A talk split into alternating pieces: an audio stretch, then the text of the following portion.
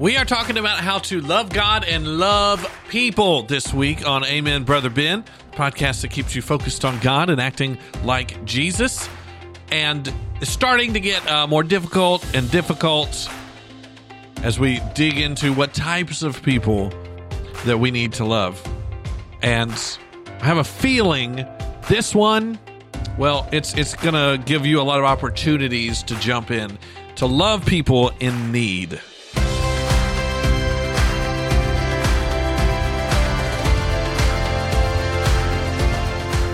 I guess it's one of the gifts and curses of living in the time that we do in the area that we do where um, you know this part of the world is just nowhere near as needy as many places.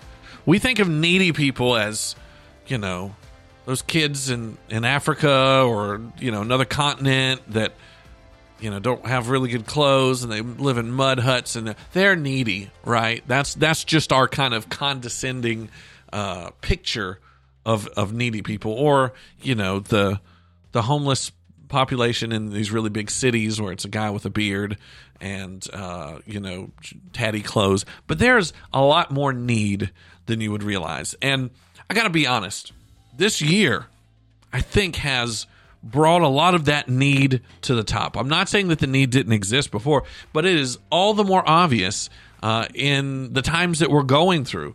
And i believe that it's really going to only get worse. I'm, I'm don't want to be a pessimist, but uh, a lot of uh, men and women that I know and love and respect kind of agree with me here and have been being kind of prophetic about this. That you know what, the needs of people are going to be a lot more glaring, and therefore the uh, importance of loving people in need. Uh, is going to rise to the top and be all the, that more important as well. It's going to be harder to ignore for our conscience, and also it's going to be a greater opportunity for believers to share that love of Jesus. And um, so that's what we're going to talk about today. We're talking about the different groups uh, of people that we're supposed to love because Jesus says it's real simple love God, love people. That's a paraphrase of, of Matthew 22. Go back and read it yourself. It's good stuff. But basically, saying most important thing is love God. And then out of that, you need to love people. We talked yesterday about how let's just start with the people in touch with us, the people that God has uh, sovereignly put in our lives for the very reason of receiving His love through His children. And so you want to do that, but you also, not just the people in touch, but you want to look for the people in need.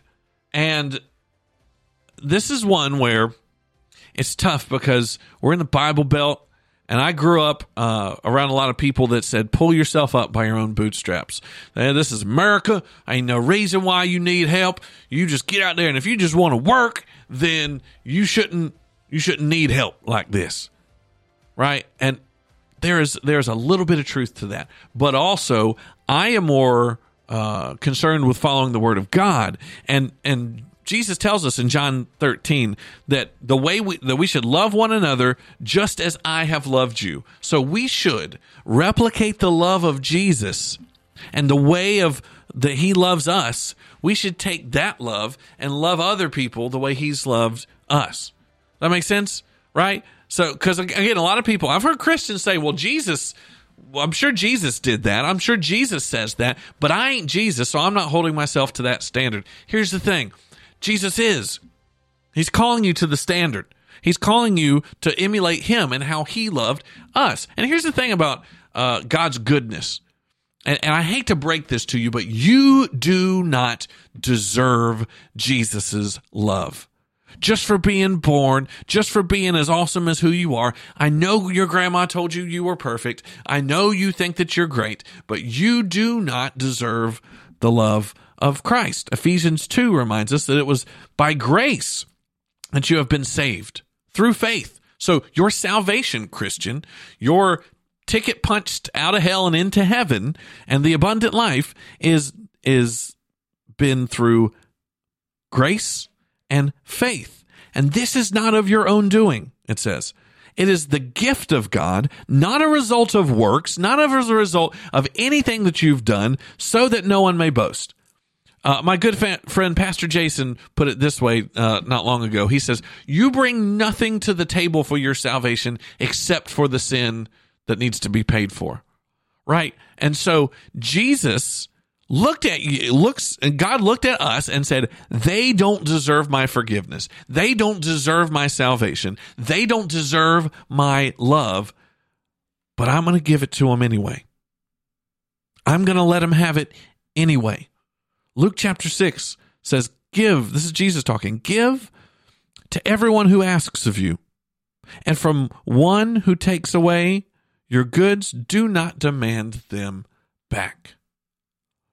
We should be giving and not expecting something out of it. This is not a trade. This this uh, generosity by loving people in need is not a, a trade necessarily. We're supposed to be giving with no thought of giving it, getting it back.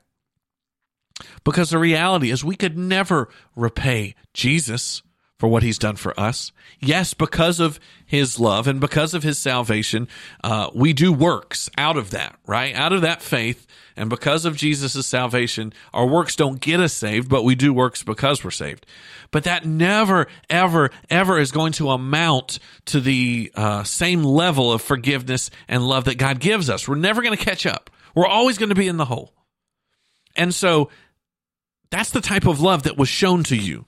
That's the type of love that was shown to me. And so if I dare go to someone else and expect anything other than that, I'm in the wrong. And that's why again, one of the most important top two, one, you know, commandment number one and commandment number 1A is love people. And the way we do that, the way we love people is we love people in need. We love people in lack. We love people that are going without. Now, this could be a whole myriad of things. But what you what I've found out is God likes to communicate spiritual truths through physical means. So when when Jesus heals the body or Jesus gives to the poor, yes, he is uh, helping that that temporary, that uh, right now need, but he is he is doing it to demonstrate and symbolize and be a foot in the door to a a more spiritual, a more eternal gift and a more eternal healing.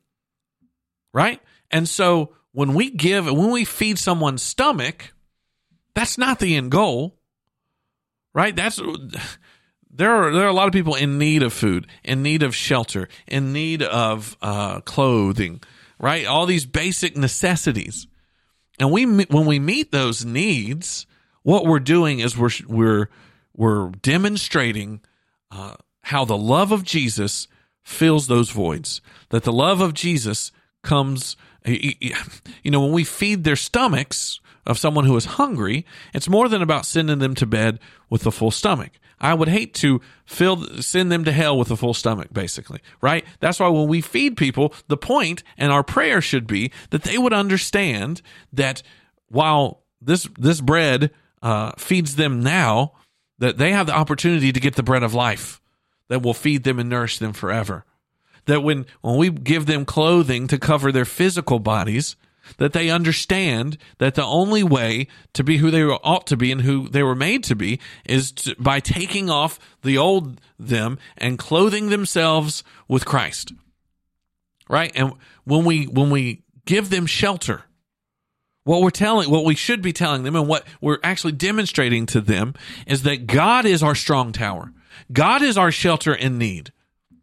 And so there's always a deeper spiritual um, message that the Holy Spirit is working through these temporal, uh, physical needs.